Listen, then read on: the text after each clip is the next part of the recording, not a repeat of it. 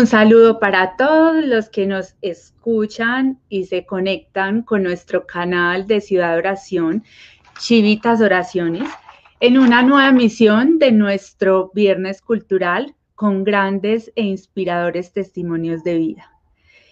Para los que nos acompañan, los invito a escribir su nombre y contarnos desde dónde se conectan con nosotros. Y para iniciar, como lo hacemos siempre en estos espacios, y poder preparar nuestras almas a todas las luces que vamos a recibir hoy, los invito a que hagamos con mucha devoción las oraciones iniciales. En el nombre del Padre, del Hijo, del Espíritu Santo. Amén. Ven, Padre Creador, y haz un mundo nuevo para todos los hombres de la tierra empezando en nuestros pobres corazones. Ven, Hijo Redentor, báñanos con tu sangre, líbranos en tu nombre del poder de las tinieblas, de la astucia y maldad de Satanás. Ven, Espíritu Divino, entra en nuestros corazones, llénanos de tu amor para que el amor que tú nos das te podamos dar amor. Ven Trinidad Santa, un solo Dios, a reinar ya sobre la tierra, para que los hombres, escuchando tu divina voz, alcancemos el fin feliz para el cual fuimos creados. Voz divina que estás en nuestros corazones, y a cada instante nos llamas y nos hablas. Ayúdanos a quitar todos los obstáculos que nos impiden escuchar con nitidez tu voz. Danos concentración para poder oírte, memoria para recordar tus instrucciones y obediencia para cumplir de inmediato la santa voluntad de nuestro Padre Celestial y permitirle así que reine Él sobre la tierra. Consagración a la Santísima Virgen María. Madre, nos consagramos a ti con todas las fuerzas de nuestro corazón. Te consagramos nuestra inteligencia para conocer a Dios y nuestra voluntad para amarlo. Ponemos en tus manos nuestro pasado para que lo limpies con la sangre de tu Hijo. Ponemos en tus manos nuestro presente para que lo protejas y sostengas. Ponemos en tus manos nuestro futuro para que lo orientes hacia Dios. Especial protección te pedimos a la hora de nuestra muerte para que nos lleves de la mano ante la presencia de tu Hijo y así gozar de Él eternamente en el reino de los cielos. Señor, borra mi pasado, cuida mi hoy, prepara mi mañana. Oración para pedir la gracia de Dios. Señor, no apartes de nuestros ojos la gracia con la que hallaste a María no apartes de nuestros oídos la gracia con la que ella te escuchó. No apartes de nuestros labios la gracia con la que ella te respondió. No apartes de nuestro corazón la gracia con la que ella te amó. Señor, danos la gracia. Y hemos de obtener la salvación. Mater Civitatis. Ora pro nobis. Regina Civitatis. Ora pro nobis. Jesús, María y José. Mantener nuestra casa en pie. Gracias Padre, gracias Hijo, gracias Espíritu Santo. Gracias, Trinidad Santa, un solo Dios, por habernos dado tanto. Ángeles y querubines dicen, Santo, santo, santo. Santo Dios, Santo fuerte, Santo inmortal. Ten misericordia de nosotros y del mundo entero. Amén. En nombre del Padre, del Hijo y del Espíritu Santo. Amén. Antes de saludar a Jorge López, nuestro invitado de hoy, les voy a presentar, a contar un poco de su vida. Eh, ya lo podemos ver en pantalla, en este momento está ingresando. Eh, Jorge, Jorge López acaba de cumplir, hace poquito está, el día de ayer, acaba de cumplir 42 años.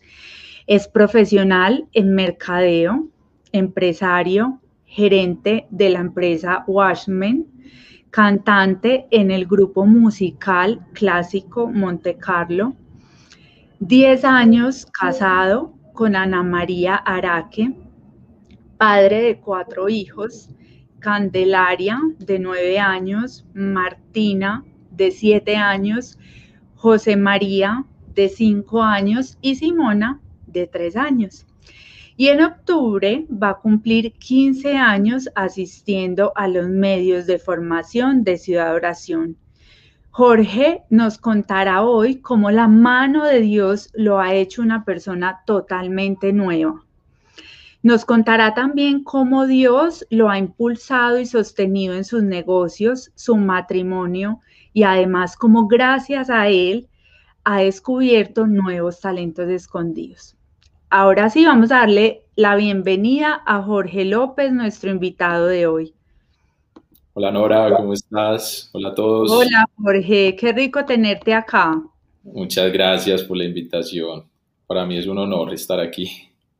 Jorge, la alegría es para nosotros poder escucharte y conocer tu experiencia, que estoy segura llegará al alma de todos y nos moverá a confiar más en Dios. Todas las preguntas que quieran hacerle a Jorge las pueden escribir en el chat, estaremos pendientes y yo las haré en el transcurso de la entrevista. Jorge, bueno, para que te conozcamos un poco, cuéntanos sobre tu vida antes de llegar a Ciudad Oración. ¿Cómo era tu vida antes de conocer a Dios? Bueno, pues la verdad es que mi vida antes de tener a Dios, pues no se podría llamar vida. Podría decir que existía, mas no vivía.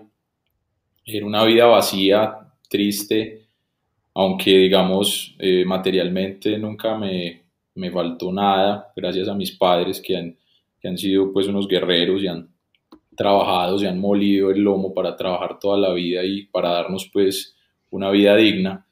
Digamos que cuando uno no tiene a Dios, uno se, se, empieza a perder sin darse cuenta, empieza uno a, desperdiciar el tiempo, de pronto también a desperdiciar también todos los esfuerzos que hacían nuestros padres.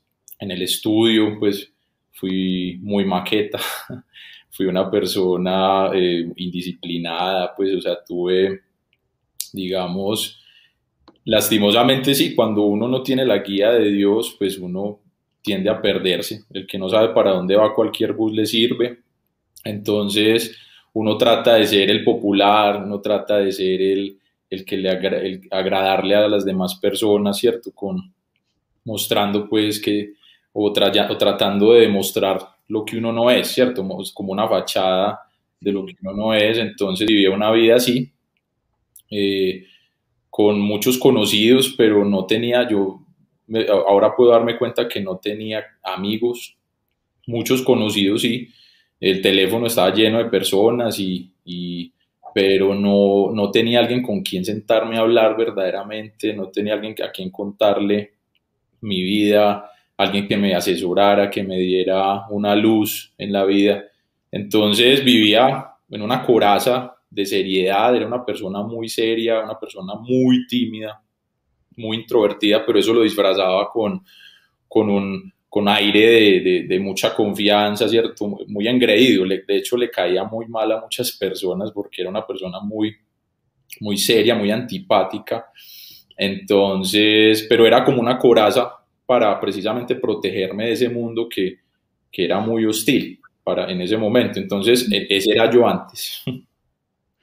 Sí, Jorge, y es que estando alejados de Dios, eh, pues terminamos también destruyendo nuestras vidas y también nuestra esencia, esa esencia que Dios nos regala de su amor.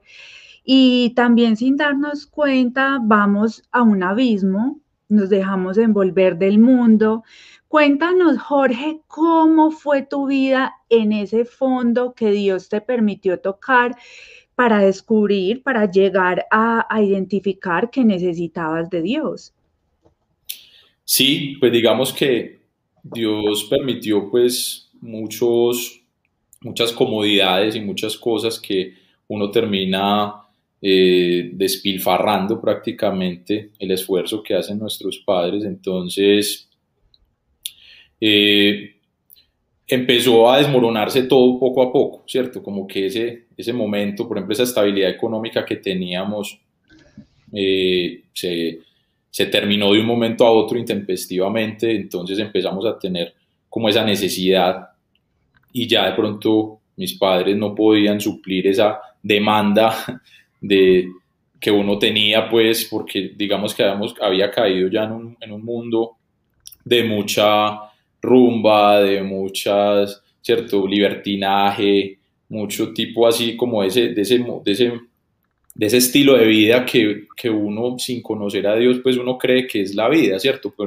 Darse gusto, pasarla bien, la rumba, vámonos para, para la finca, vámonos para Cartagena, vámonos de rumba, para el, el party electrónico, que no sé qué. Entonces, ese era como mi estilo de vida.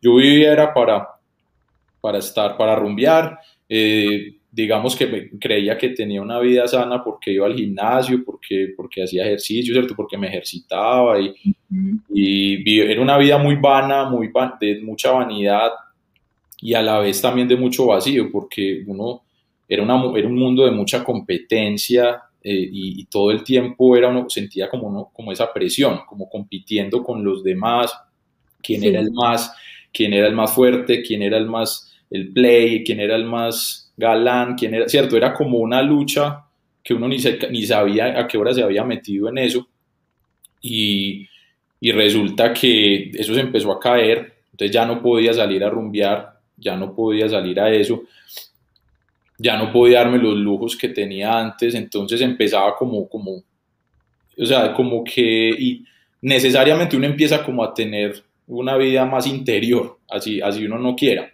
Entonces, en ese mismo momento también tenía una relación sentimental que era muy dura, muy difícil y esa relación terminó muy mal también. Entonces el Señor me fue quitando de a poquito como todos esos apegos y todo ese tipo de cosas hasta que prácticamente me quedé sin nada. Pues yo decía, yo no tengo amigos, no tengo a nadie, no tengo como nada de qué pegarme, nada de qué apegarme también, porque yo vivía apegado, era eso y a la hora de la verdad, a la hora que necesité esos amigos, me dieron la espalda la gran mayoría. Entonces yo me sentía solo, prácticamente el Señor se encargó de quitarme lo que no servía, pero yo no sabía que era Dios el que estaba actuando todavía. Yo simplemente pensaba que estaba en una situación muy, muy difícil, de una, pues, una depresión impresionante hasta ese momento. Y Jorge, esto que tú nos cuentas es algo que muchas personas han vivido o pueden estar viviendo en este momento, porque el mundo en este momento tira a los jóvenes, tira a las personas al consumismo, a los excesos, al hedonismo, que es darse gusto, buscar el placer por el placer.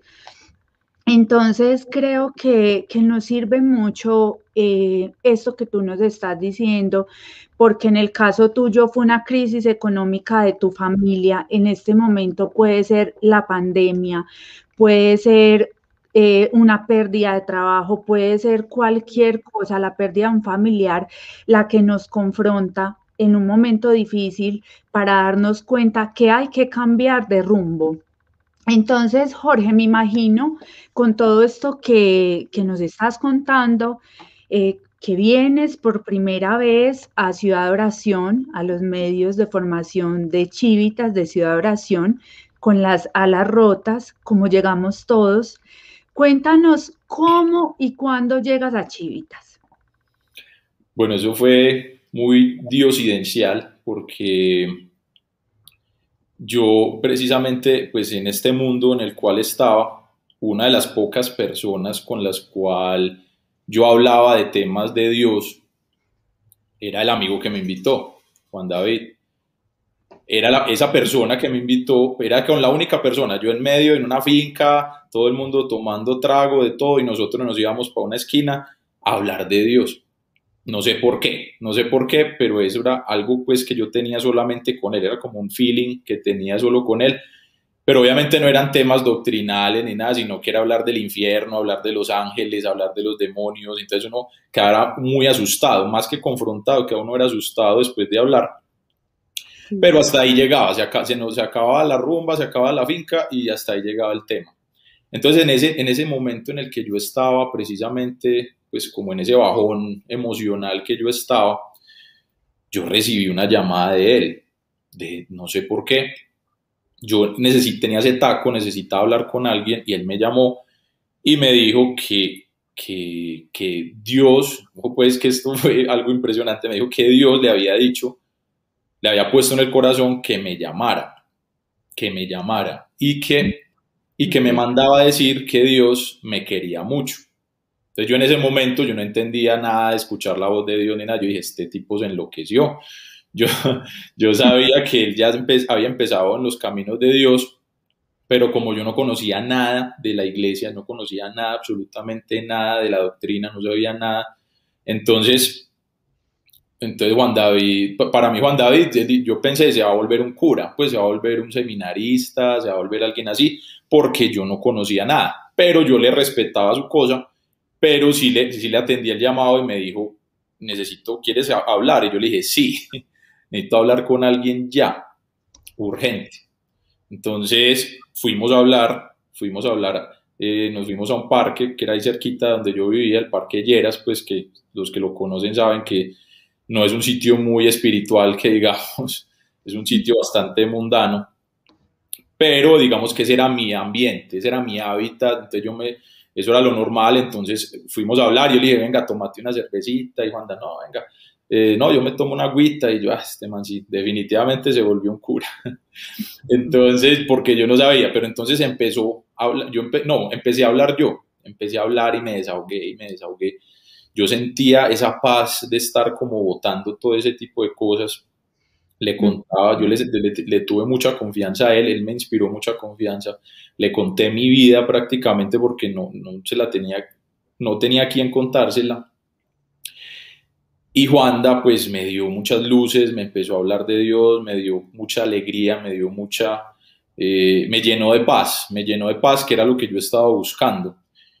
Y también, también me dejó pues una tarea, me dijo, tú quieres verdaderamente recibir una, la paz de Dios, necesitas hacerte una confesión urgente. Y me pasó el examen de conciencia. Me dijo, haga este examen de conciencia que usted necesita urgente una confesión. Urgente. Entonces, pues yo hice la tarea. Ah, bueno, y me pasó un testimonio, del testimonio de Gloria Polo en un CD. En ese tiempo todavía se usaban los CD, nosotros los viejitos. Eh, eh, me pasó el CD, era un testimonio de una mujer que había tenido una, eh, una ¿cómo se dice eso? Como un... Una conversión. Una conversión, si tuvo como un... algo espiritual, sobrenatural, eh, muy diferente. Extraordinario. Algo extraordinario, exacto, algo extraordinario con Dios y tuvo como una visión del cielo y eso a mí me dejó confrontadísimo porque ella hablaba de los mandamientos, hablaba de todos los pecados, de la, de la lujuria, hablaba del aborto, hablaba de un montón de cosas que yo nunca había conocido y eso me, me, confrontó muchísimo, tanto así que yo terminé de escuchar ese testimonio que es larguísimo, como de dos horas, yo que era como la una de la mañana, y yo terminé eso y me puse a hacer inmediatamente el examen de conciencia esa misma hora, y al otro día llamé a Juan y le dije, necesito una confesión urgente, eh, en ese tiempo me cuadraron una, una cita con un sacerdote en la, en, la, en la, metropolitana, con el padre Saúl, que es amigo de nuestro director. Para yo, entonces yo llené pues prácticamente el examen de conciencia, era como de 10 hojas, o sea, totalmente, pues, o sea, yo creo que no había quedado un solo pecado sin cometer. Pues le pido perdón a Dios, pero ahorita uno se ríe, pero era impresionante pues cómo tenía uno el alma. Yo llevaba más de, no sé, 15 años en, esa época sin confesarme, sin entrar siquiera a una iglesia, porque a mí nadie me hablaba de Dios, a mí nadie me había dicho nada, yo estudié en un colegio católico en la UPB un tiempo, en ese, momento, en ese tiempo me daban algo de catequesis, pero después me salí de la UPB y eso eran colegios paganos, eran colegios pues donde era la perdición total. Entonces no tuve noción de Dios hasta ese momento. Ese día, ese día me confesé, eh, fue, una, fue un exorcismo literal, yo salí casi levitando, pues, o sea, mi alma yo sentía que estaba en un nivel alto, en una paz impresionante, hermosísima, que hasta ahora me acuerdo de eso y le pido a Dios que me mantenga esa paz en mi corazón, en mi interior, porque sentí el amor de Dios por primera vez.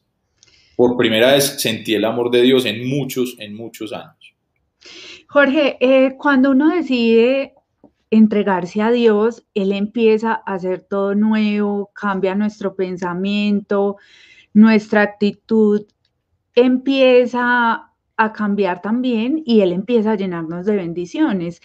Háblanos del cambio de tu vida en ese primer año que uno empieza pues, a, cambiar eh, pues, más cosas, ese, pues, como una forma más notoria ese cambio. Eh, cuéntanos de ese primer año y qué bendiciones empiezas a recibir. Por supuesto, yo creo que la, la primer bendición más grande que hasta la fecha he tenido es la asesoría fraterna, porque Joanda fue mi asesor en ese momento. Para mí no era asesoría, era una charla con un amigo y él me hablaba, pues, y eso es, una, y eso es la asesoría concretamente.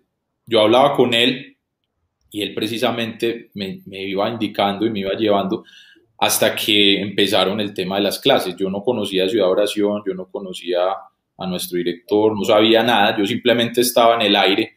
Eh, el Señor me, me dejó como, como limpiar mi alma para poderme dar lo que me quería dar, ¿cierto? Porque si no, de pronto lo hubiera rechazado, como que primero me preparó el corazón y el alma y luego, entonces, ese primer año fue muy hermoso porque entonces comenzaron las clases, eh, como yo venía de, tan bajo, ¿cierto? Venía de nivel, el Señor como que me puso en cuarentena, entonces era una clase solo para mí, o sea, increíblemente como me quiere el Señor, que era una, la primera clase fue solo para mí, recuerdo que estaba Daniel Quintero y estaba Juan David y yo, no más.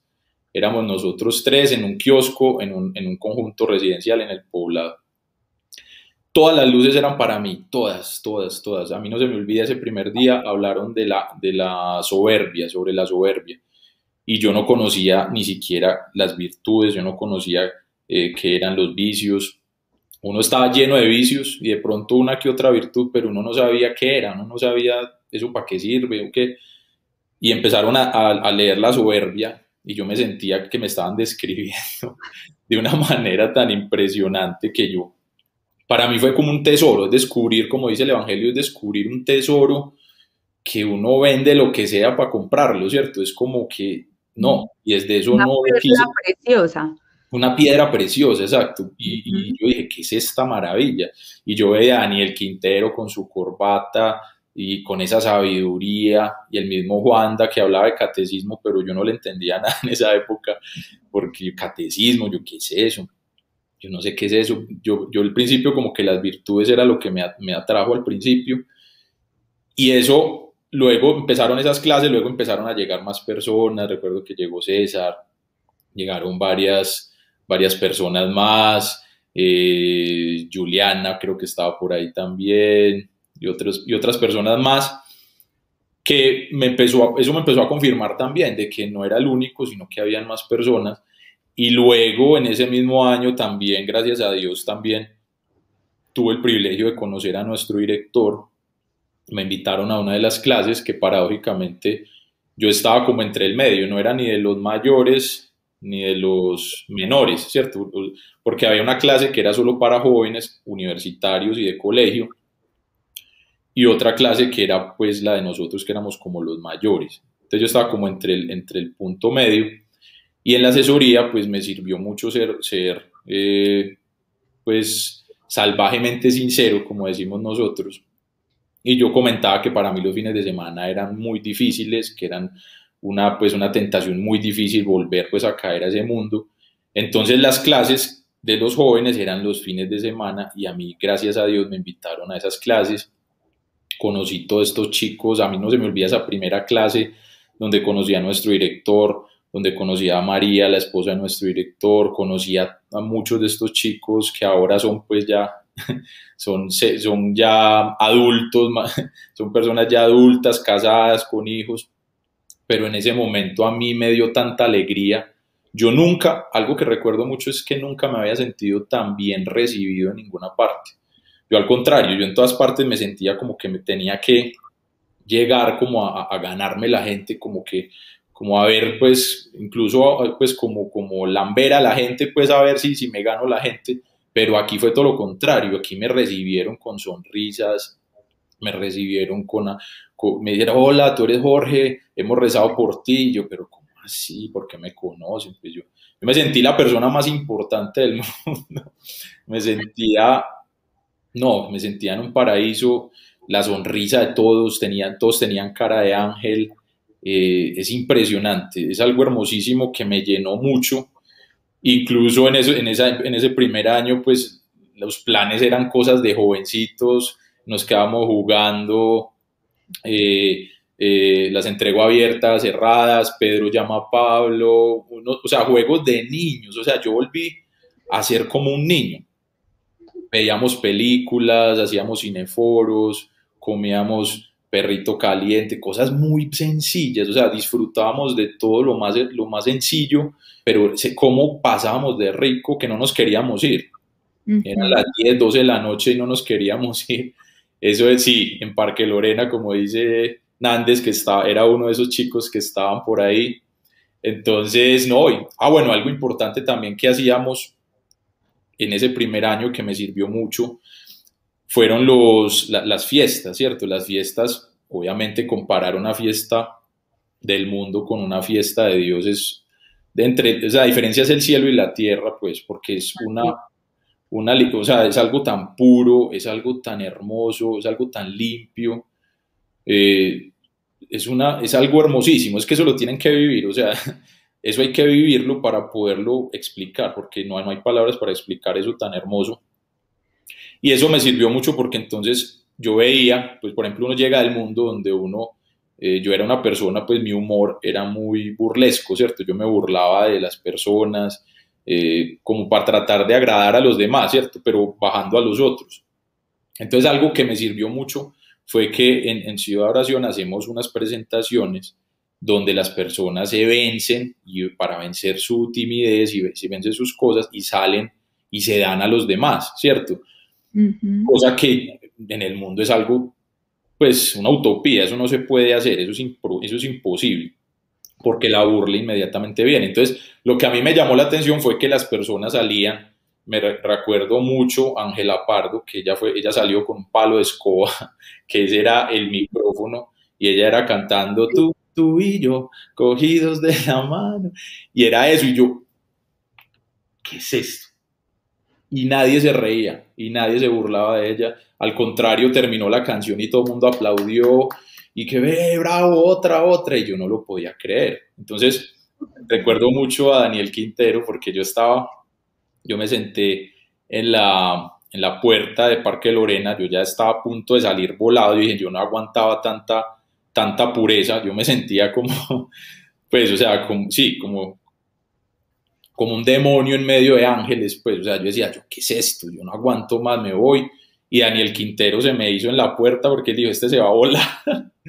y este, entonces me dijo, ven, es que esto, te va a explicar, esto sirve para vencer la timidez, para vencer la timidez. Entonces a mí se me prendió el bombillo, yo, ah, esto es lo que yo necesito, porque es que yo, a mí me da pena, yo, o sea, yo en la universidad, en el colegio, me da pena salir a exponer, el día que me tocaba exponer, decía que estaba enfermo, o sea, era una timidez absurda y a mí eso me, como que me, me sirvió.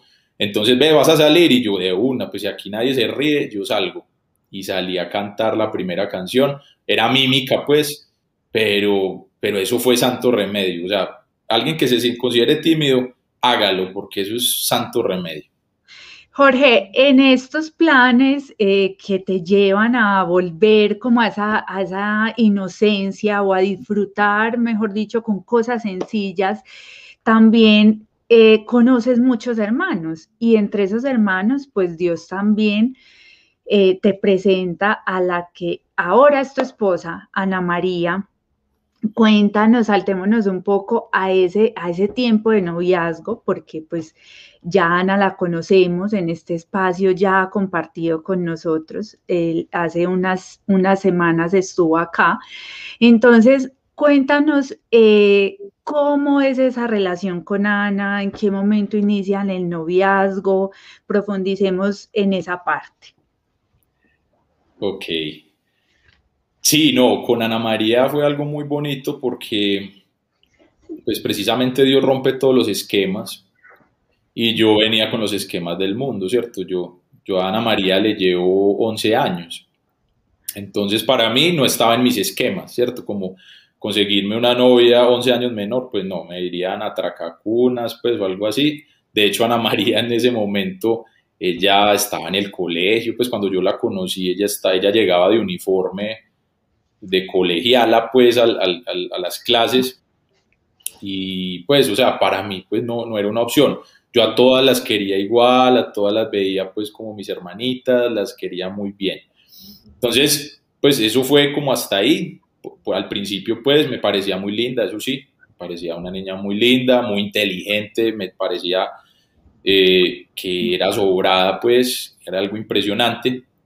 Entonces, bueno, hasta ahí llegaba la cosa, pero luego en una convivencia, en una de las, yo creo que fue una de las primeras convivencias que tuvimos en Terranova, eh, yo escuché de ella un testimonio sobre la generosidad y eso a mí me impactó y eso a mí como que me abrió el corazón, me abrió una cosa, o sea, fue una gracia de Dios que entró y yo la empecé a ver diferente, porque a pesar de la edad que ella tenía, en ese momento tenía, no sé, 18 años o algo así, la madurez mental que ella tenía era algo impresionante, pues ella hablaba de generosidad, ella decía, no, eh, eh, para Dios lo que sea, ella salía eh, con Caro Guzmán, la esposa de Mauro, salían a vender obleas para, para, para, aportar a las cosas de Dios, y yo decía, pero es que, ¿qué es esto? O sea, estas mujeres son demasiado impresionantes, pues qué tesoros,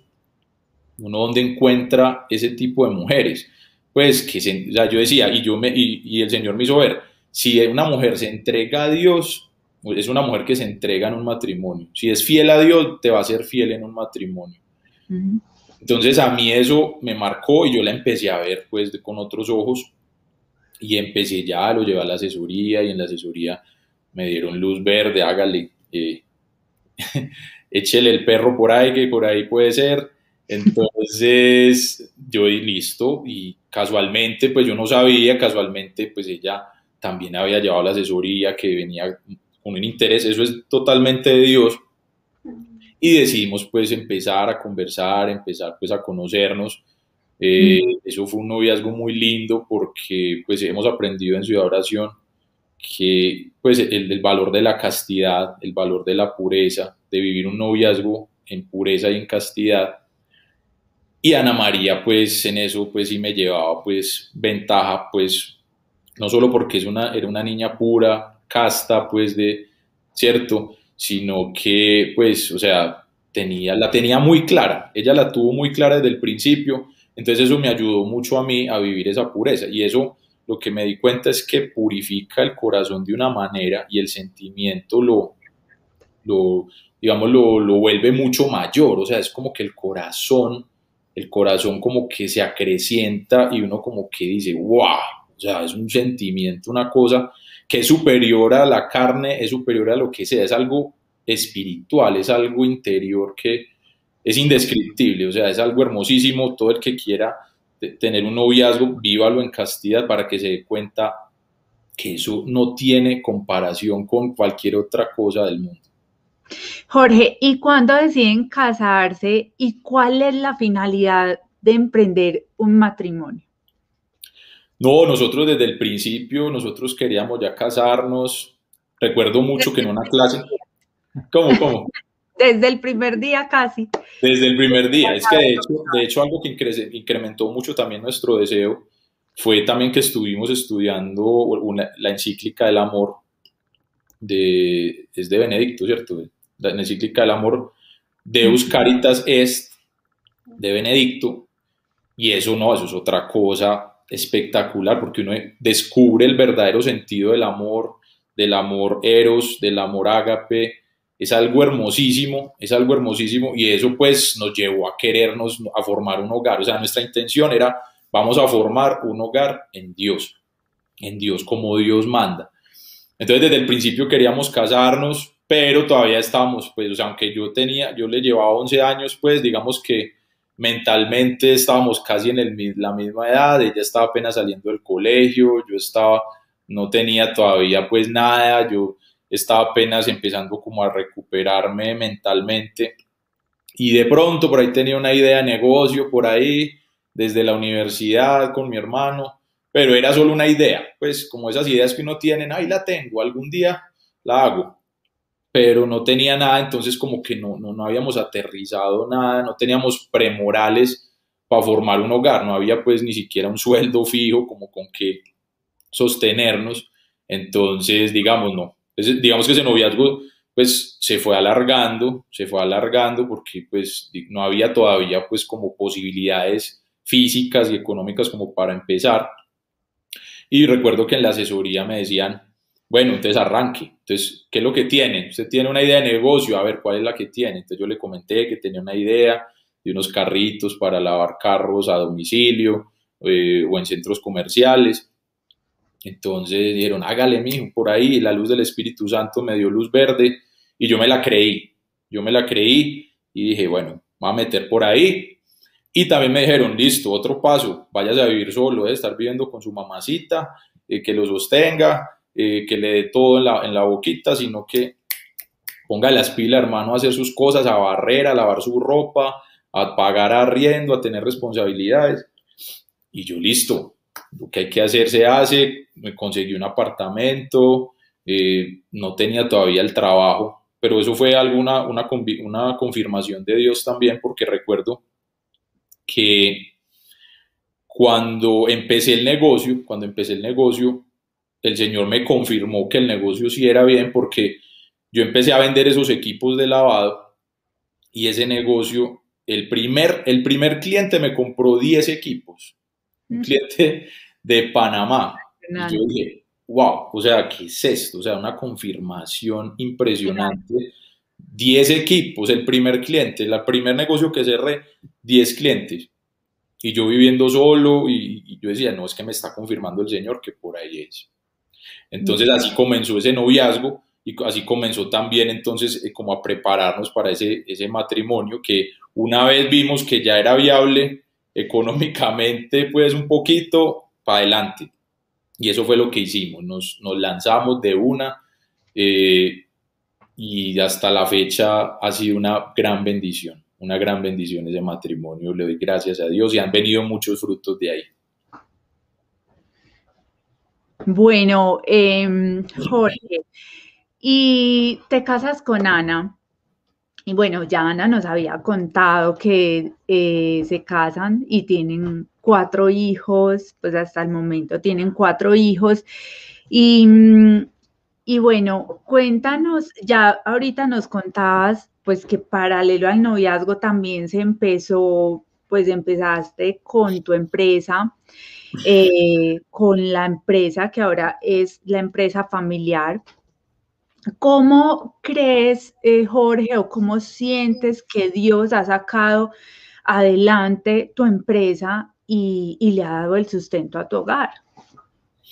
Sí, como te decía ahorita, desde el principio la mano de Dios se ha visto, se ha visto impresionante y una vez nos casamos, Ana María entró también a trabajar conmigo en la empresa hombro a hombro. Algo hermoso, eh, ha sido arrancar de cero, arrancar pues porque no había experiencia de nada, eh, no había eh, como, como de dónde coger como experiencia, sino que es el golpe avisa, ¿cierto? Como que así, como con las uñas, se fue arrancando, sacamos unos equipos, un diseño, eso fue de Dios también porque Él nos ponía como todo, o sea, Dios siempre nos ha puesto todo, entonces, ve, necesito un electricista, y estaba yo ahí, pues, para diseñar el sistema eléctrico del equipo, y estábamos ahí, cuando va pasando, ve, aquel amigo es electricista, vení, y, y ese es el tipo que diseñó el sistema eléctrico, eh, o sea, cosas así por a todas horas. Entonces eh, llega y me, consigo entonces el primero que me diseña los equipos, un tipo pues voladísimo que se lo inventó. Eh, yo le daba las indicaciones, el tipo se lo inventó y sacó un equipo hermosísimo. Y ese equipo fue pues hasta la fecha ha sido pues como nuestro equipo insignia, ¿cierto? De la empresa y empezamos a trabajar con Ana María también. Ana María seguía estudiando también al mismo tiempo. Ana María incluso hizo la práctica en la empresa, en, en, en Washman. Eh, todo, todo enfocado al, al, negocio, para trabajar junto mensualmente. Ha sido algo muy impresionante porque Dios, cuando decimos que Dios no se deja ganar en generosidad, es literal, porque nosotros decidimos desde el principio poner a Dios como nuestro socio y decidimos aportar, pues de lo que nosotros facturamos mensualmente, siempre aportar el 10%. Hemos procurado hacerlo así, pues sagradamente, mensualmente, lo, siempre que podemos lo tratamos de hacer siempre sagradamente. Y el Señor es impresionante porque a pesar de que ha habido altibajos, ha habido momentos de subidas, pues de abona, de, hay meses de ventas de 30 equipos, de 40, ¿cierto? Como de 25, otros meses de 18, como hay meses de uno o ninguno también, ¿cierto? Hay meses increíblemente, porque ese, es el riesgo que hay cuando uno es eh, em, independiente, que uno no tiene un sueldo fijo, sino que uno pues depende de lo que venda ese mes, pero entonces como que Dios se encarga como de ir llenando esos vacíos él solo, yo no sé cómo hace, pero nosotros estamos ahí a punto, ya listo, no, está la cuenta pues prácticamente casi en cero, ¿qué vamos a hacer? Tenemos que pagar arriendo, y aparece un negocio y empezamos así, y vuelve otro y salen otros, nos mandan nuevas ideas, sacamos nuevos, nuevos equipos, nuevos productos.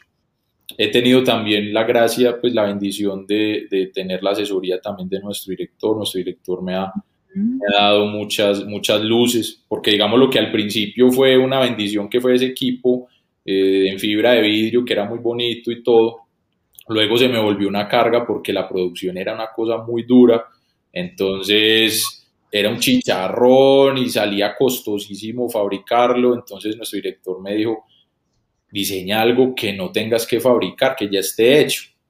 Y yo, eh, pero ¿por dónde? Yo sí, sí, eh, lo voy a hacer, pero yo no sabía como por dónde y el Señor en la oración, Señor, ¿qué hago? Hasta que logramos sacar un nuevo equipo, que ahorita pues no, la fabricación se hace, pues antes se demoraban como 10 días, por ejemplo, para entregar un equipo, pero ahora nos, nos demoramos uno a dos días y listo. Entonces eso ha agilizado mucho el negocio, nos ha servido muchísimo. Diseñamos también una página web, eh, donde tenemos una tienda virtual también, que porque nuestras ventas el 90% es virtual, entonces tenemos una super tienda virtual, hemos estado trabajando haciendo publicidad en Facebook, en redes sociales y la verdad ha funcionado muy bien y le damos gracias a Dios, que la verdad la mano de Dios no se ha quedado corta, no se ha hecho corta y Dios nos ha ayudado demasiado, nos ha ayudado demasiado, no solo económicamente, sino también poniéndonos personas y almas generosas que nos han ayudado siempre en los momentos de bajada y, también que nos acompañan en los momentos de subida también. Jorge, resalto de eso dos cosas y es la, pues la primera, la generosidad. Cuando nosotros le devolvemos a Dios un poquito de todo lo que Él nos da, cuando le entregamos nuestro todo, Em, y metemos el hombro a las cosas de Dios con, con esfuerzo, con sacrificio, con dolor. Eh, lo hacemos parte, en este caso, de, de las ganancias de tu empresa, porque Él es nuestro principal socio nosotros vemos cómo esa abundante providencia de Dios se derrama sobre nuestras vidas, sobre nuestros hogares. Y el segundo punto que resalto de esto es la asesoría. Porque es que, pues, tú veías y todos los que hemos llegado a Ciudad de Oración hemos visto que, que llegamos con las alas rotas porque no hemos sabido, no sabemos decidir bien, ¿cierto? No sabemos cómo decidir y hemos tomado malas decisiones. Entonces, el tener una orientación, el tener una asesoría es lo mejor que podemos hacer. Entonces, esto que tú nos cuentas de tu empresa, de tu matrimonio, pues ha sido clave. Eh, también tú me hablabas, pues, como eh, con tu esposa empezaron a construir esta empresa en equipo. Eh, quisiera, pues, Jorge, que nos hablaras sobre ese papel de, de esa coequipera tuya, de tu esposa, para sacar adelante este emprendimiento eh, que se volvió la empresa familiar y también ahí vemos tu chiquita, la, la menor. Ahí va uno de los frutos.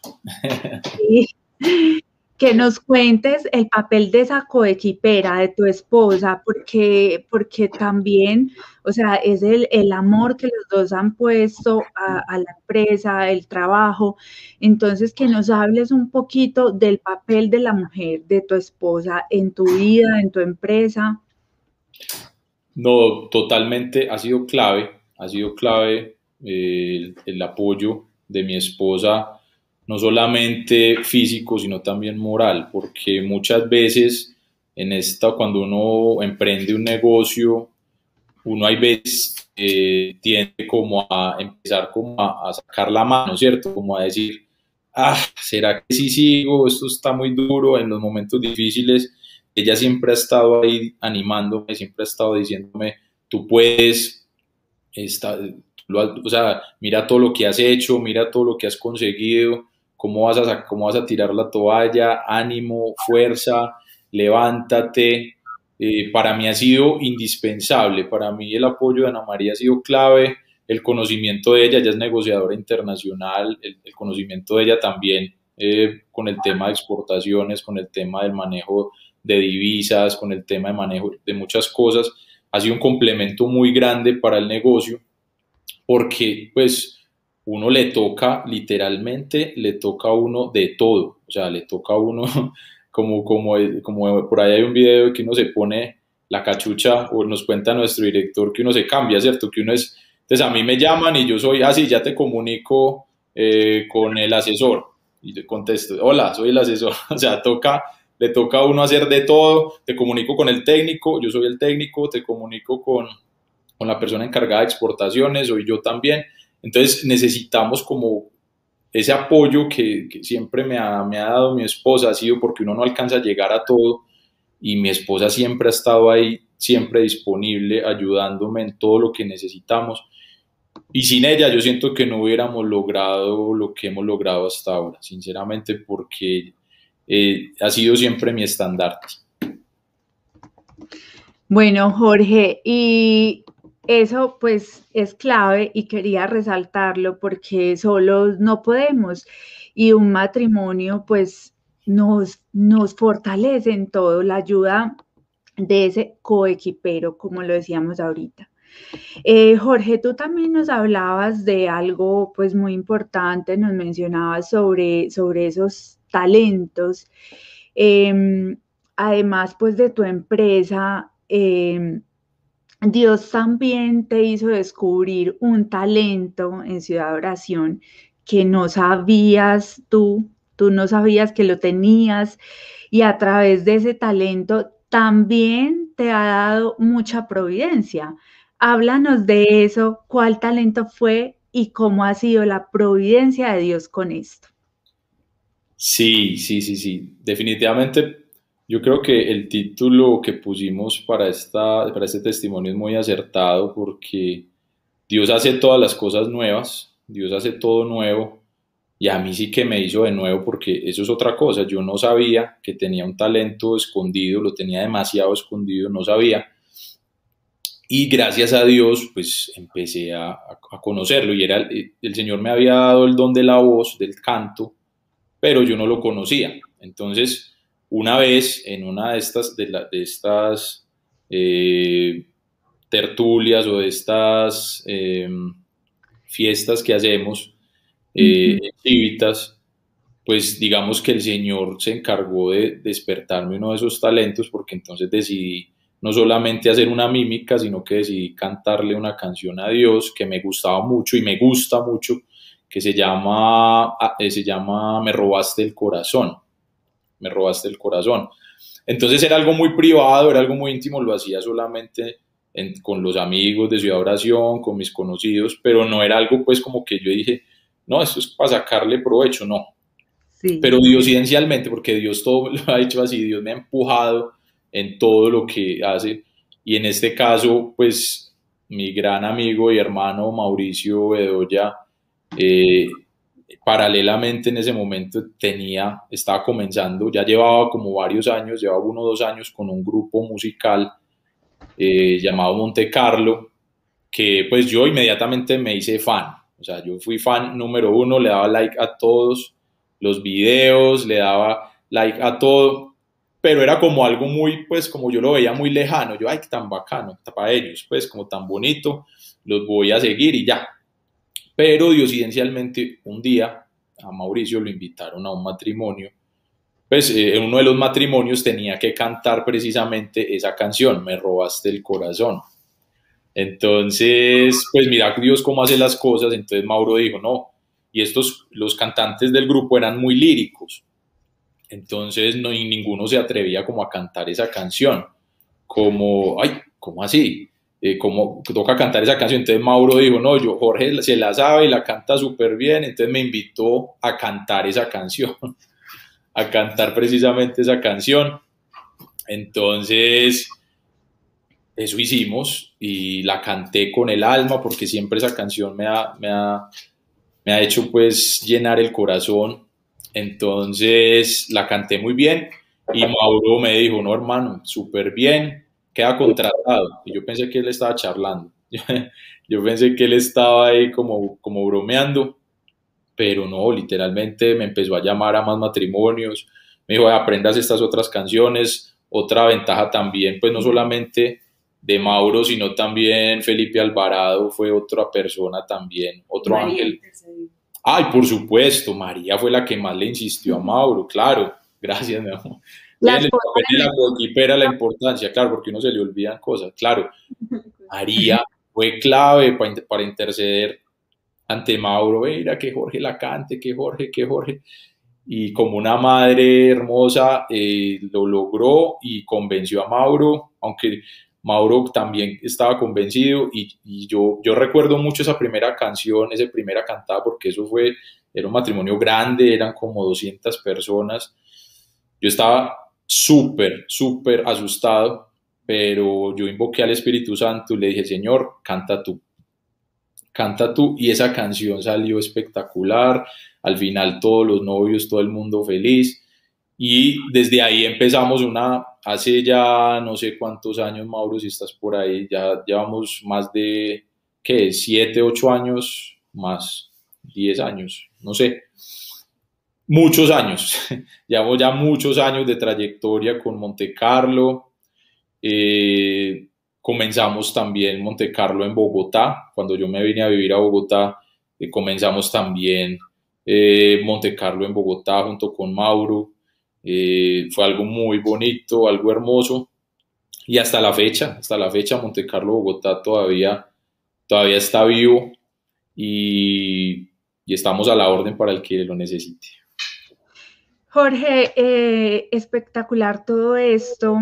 Eh, me imagino que antes de Chivitas no te imaginabas que Dios podía eh, llenar tanto tu corazón, que podías aprender tantas cosas, que te podía dar incluso nuevos talentos y, y pues y que ahora tienes otra forma de hacer las cosas, de ver las cosas tampoco pensabas que eh, Dios te podía dar una familia, una empresa. Eh, ¿Qué mensaje, Jorge, nos quieres darnos o nos puedes dejar a todos de lo que has aprendido en tu vida? ¿Crees que ha valido la pena dejarlo todo por seguir a Cristo? ¿Y qué es lo que más agradeces en tu vida en este momento? No, definitivamente vale la pena toda la pena del caso. O sea, vale la pena todo, todo lo que, lo que Dios me quitó, vale la pena. Vale la pena también por todo lo que me ha dado. Estoy, ayer que estaba de cumpleaños le decía a nuestro director que, que me siento a manos llenas. Yo siento que me siento la persona más rica del mundo porque no me hace falta nada, no necesito nada y lo que hemos aprendido, lo, que, lo poco que tengo, lo necesito muy poco. O sea, el Señor me dado un desprendimiento de lo material, algo muy hermoso, para no estar uno apegado a eso y con ese afán, eh, sino que he aprendido a vivir de esa providencia de Dios, que nunca nos ha faltado, no se ha quedado corta la mano de Dios. Siempre, siempre, siempre llega ese pan de cada día, nunca nos ha faltado en la mesa nuestros hijos, gracias a Dios también. Eso, pues, no, es que no pararían las historias y las anécdotas de cantidad de cosas, como Dios ha movido corazones para que nuestros niños no les falte el estudio, no les falte nada, con la, la ayuda también de nuestros padres también que siempre han estado ahí. Entonces le damos gracias a Dios por todo, o sea, porque esa providencia de Dios, esa mano de Dios es perfecta y, y nosotros somos fieles testigos de eso fieles testigos de eso. Entonces, muy, muy contentos. Así es, Jorge, qué hermoso escuchar esto de un alma que se ha dejado moldear, se ha dejado dirigir y que Dios muestra su providencia, muestra su amor y que pues a pesar de que hay momentos difíciles, que hay momentos de prueba, pues Él está con nosotros y nos ayuda a salir de ellos. Em, Jorge, ya para terminar, tomando lo de tu talento, yo sé que muchos quisiéramos ver ese talento y acá varios están escribiendo que cante, que cante. Bueno, todos queremos eso. Regálanos a todos una canción ya para terminar, una o dos. Eh, nos puedes regalar una canción y así cerramos, yo sé, esta noche con broche de oro. Por supuesto, por supuesto, Nora, claro que sí. Precisamente ese don es para compartirlo. Yo he sentido que el Señor me lo ha dado, no es para guardármelo para mí, sino para compartirlo y para darle gloria a Él. Y estamos felices, estamos felices por eso, le damos gracias a Dios y por supuesto, como nos pide nuestro director, vamos a cantar esa canción que fue con la que empezamos, Me robaste el corazón para todos ustedes. Así es. Voy a cuadrar aquí el sonido y ya lo pongo. Claro que sí. Bueno, acá mientras Jorge va organizando pues, el tema de su sonido, pues es un regalo muy grande poder ver cada uno de estos testimonios. Vemos que son historias diferentes em, de vida, que cada una de las personas que pasan por estas noches de tertulia tienen en sus vidas cosas diferentes, pero en todas vemos la mano de Dios de una forma grande, hermosa, que en la sencillez Dios se encarga de sostener a cada familia, de sacar cada alma adelante. La invitación es a que nos entreguemos a Dios y veremos cosas grandísimas. Eh, eh, bueno, a ver si Jorge ya está listo. Ya está listo, güey. Jorge, los dejo con Jorge con esta serenata que tenemos hoy después. Bueno, muchas gracias. Nori, si quieres, eso, motea tu micrófono. Muy bien. Para todos ustedes va esta canción, se llama Me robaste el corazón.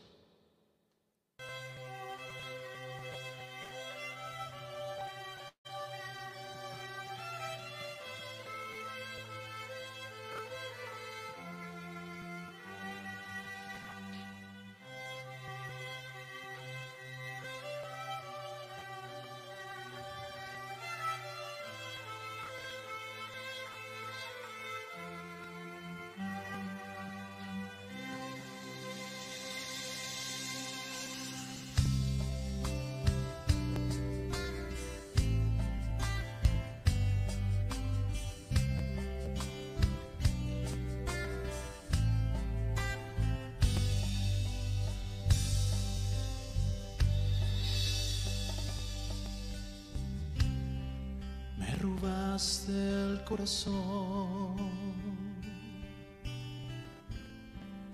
adueñaste de mi vida. De tus labios brota miel.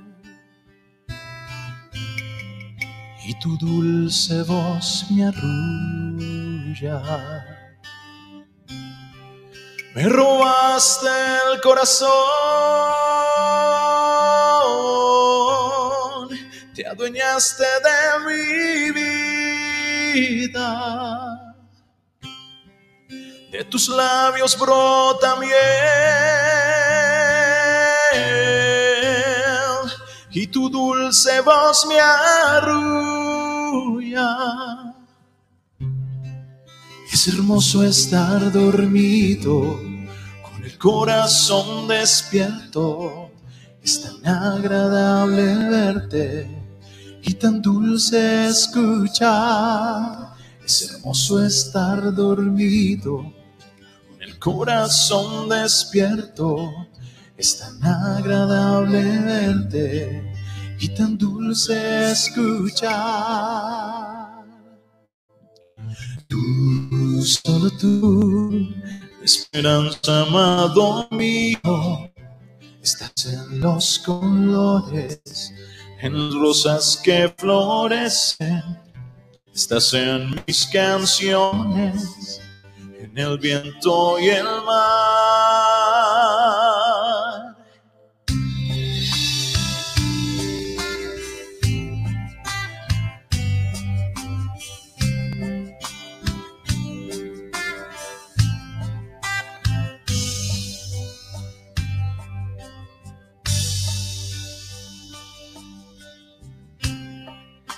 Robaste el corazón. Aunque yo quede en el olvido.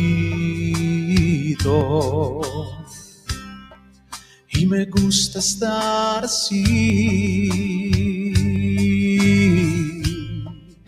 Con el corazón enamorado de ti. Me robaste el corazón, aunque yo quede en el olvido. Y me gusta estar así, con el corazón enamorado Es hermoso estar dormido con el corazón despierto. Es tan agradable verte y tan dulce escuchar.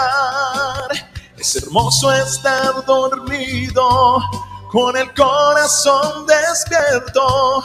Es tan agradable verte y tan dulce escuchar. Tú, solo tú, esperanza, amado mío, estás en los colores, en las rosas que florecen, estás en mis canciones, en el viento y el mar.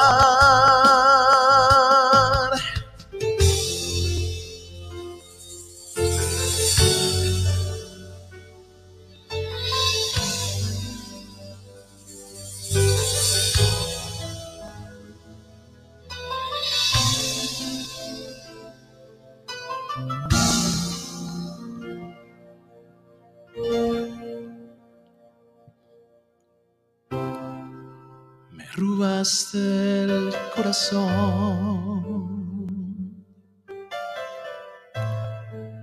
Aunque yo quede en el olvido.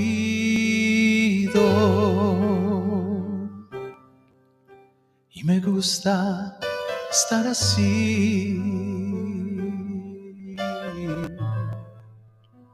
Con el corazón enamorado de ti. Muchas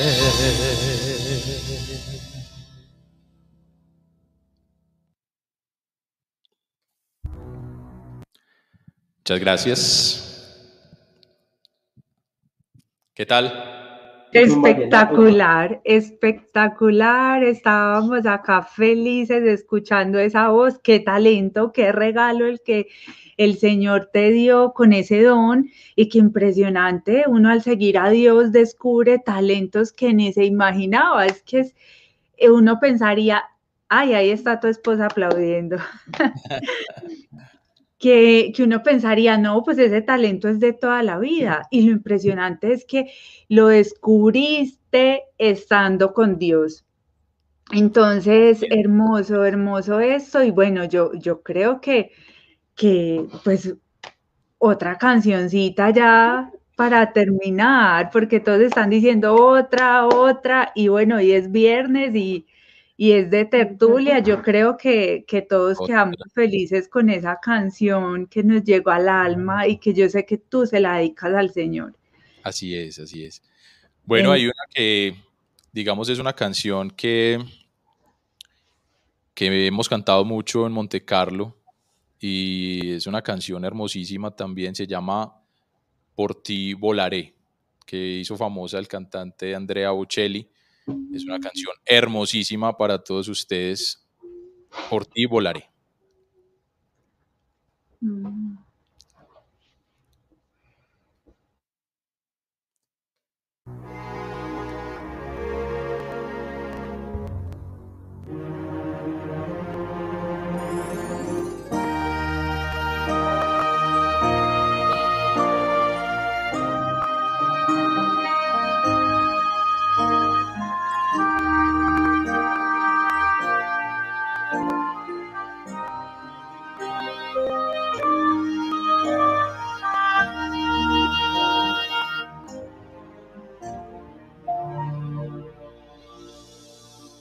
Cuando vivo solo sueño un horizonte falto de palabras.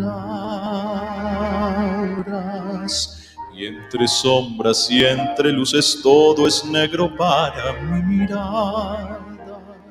Si tú no estás junto a mí aquí, tú en tu mundo separado del mío por un abismo, oye, llámame, yo volaré a tu mundo lejano.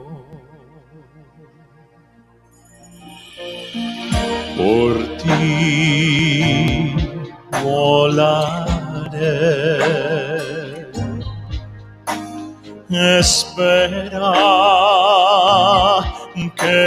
Que llegaré. Mi fin de trayecto eres tú para vivirlo los dos por ti. Volaré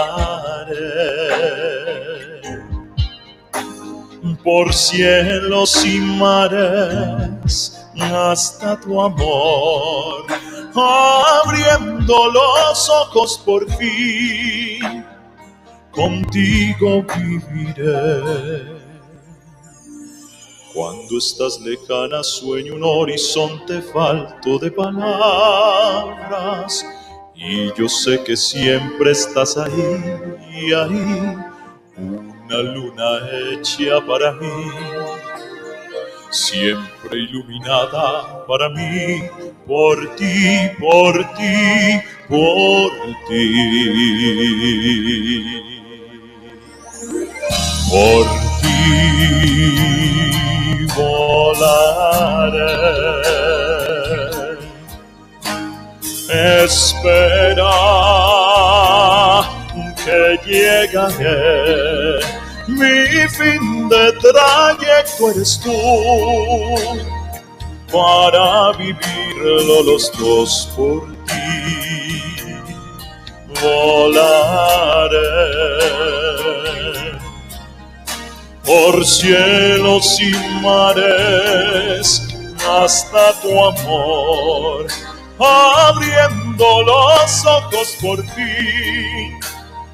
Contigo yo viviré por ti, volaré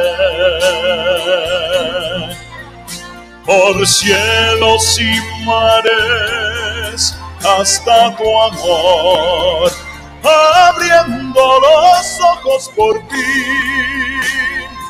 Contigo yo viviré por ti, volaré.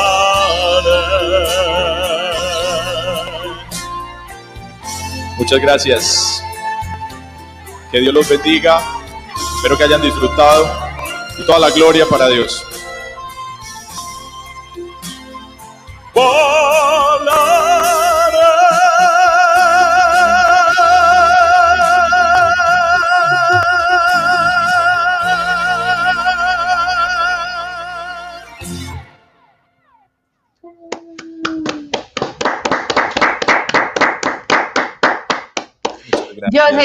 Están aplaudiendo en este momento. Eh, Jorge, gracias.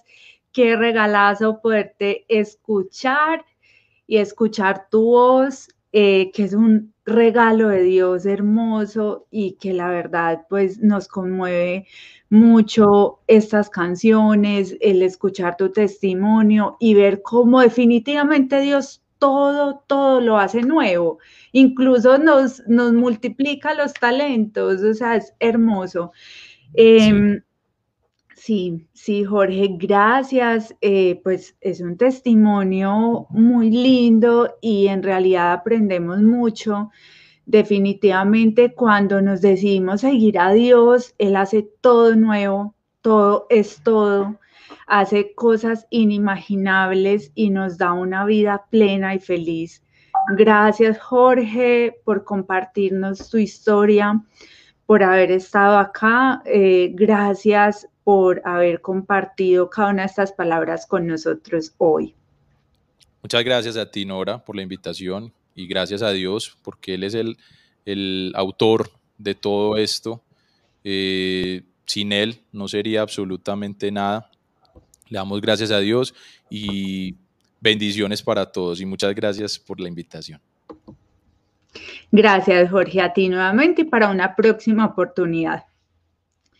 Bueno, acá terminamos un testimonio de fe eh, donde se confirma que el amor de Dios puede hacerlo todo nuevo terminamos un muy buen testimonio del cual podemos aprender mucho y sacar muchas enseñanzas. Cada vida es diferente, como lo decíamos ahora, pero siempre Dios actúa y hace todo nuevo. Eh, ya para finalizar y que estas luces queden guardadas en nuestro corazón, hagamos la oración al Santo Rostro. En nombre del Padre, del Hijo, del Espíritu Santo. Amén. Señor Jesús, te damos gracias porque nos dejaste en la sábana santa las señales de tu pasión y las huellas de tu santo rostro como un signo más de tu presencia bienhechora entre nosotros. Acompáñanos siempre con la luz de tu mirada protectora y enséñanos a escuchar tu voz divina Ayúdanos a descubrir la santa voluntad de nuestro Padre Celestial en todos los sucesos de nuestra vida. Uniéndonos contigo, pedimos al Padre venga a reinar sobre nosotros, empezando en nuestros pobres corazones. Por los infinitos méritos de tu pasión y muerte, pedimos al Padre nos conceda este favor Señor, gracias infinitas por esta noche, eh, por todo lo que nos enseñas a través del testimonio de Jorge López. Te damos gracias, Señor, por cada una de las personas que están acá acompañándonos. Te pedimos que llegues al corazón de cada uno con las luces y con el amor que tú les quieres dar Padre bueno, te pedimos por todos los que necesitan más de ti en este momento, por todos los enfermos eh, que tenemos en este momento, familiares, por el papá de Fernando, por el hermano de Zule, por el cumpleaños de Luciana, de Jorge López, de mm, todos nuestros hermanos y familiares que están de cumpleaños, de aniversario. Te pedimos por Chivitas, por nuestro director, su salud, sus intenciones y la Junta de Gobierno. Así, sea. Mater Civitatis. Regina Civitatis. Jesús, María y José. Mantener nuestra casa en pie. Gracias Padre, gracias Hijo, gracias Espíritu Santo. Gracias Trinidad Santa, un solo Dios por habernos dado tanto. Ángeles y querubines dicen, Santo, santo, santo. Santo Dios, Santo fuerte, Santo inmortal. Ten misericordia de nosotros y del mundo entero. Amén. En nombre del Padre, del Hijo y del Espíritu Santo. Amén. Agradecemos a todos los que con su aportación generosa contribuyen al sostenimiento de esta labor apostólica de Ciudad Oración. Si quieres ser parte de esta ciudad, hacer tu aportación, si quieres conocer más de nuestra formación, tener también un asesor para que te ayude en estos momentos, en tu parte espiritual, nos puedes escribir a la información de contacto que aparece en este momento en pantalla o eh, comunicarte con nosotros por medio de nuestras redes sociales. Recuerda también seguirnos en cada una de las redes sociales, en Facebook, en Instagram. También recuerden seguir nuestro canal de YouTube, darle a la campanita para que reciban las notificaciones y puedan estar atentos a todas las transmisiones. Tenemos clase de lunes a viernes a las 8 eh, pm, los sábados a las 7 pm y los domingos a las 4 y 30 para que todos se conecten y estén allí recibiendo todas las luces que el Señor nos quiere dar. Nos vemos dentro de ocho días. El Señor esté con ustedes. Chao, chao.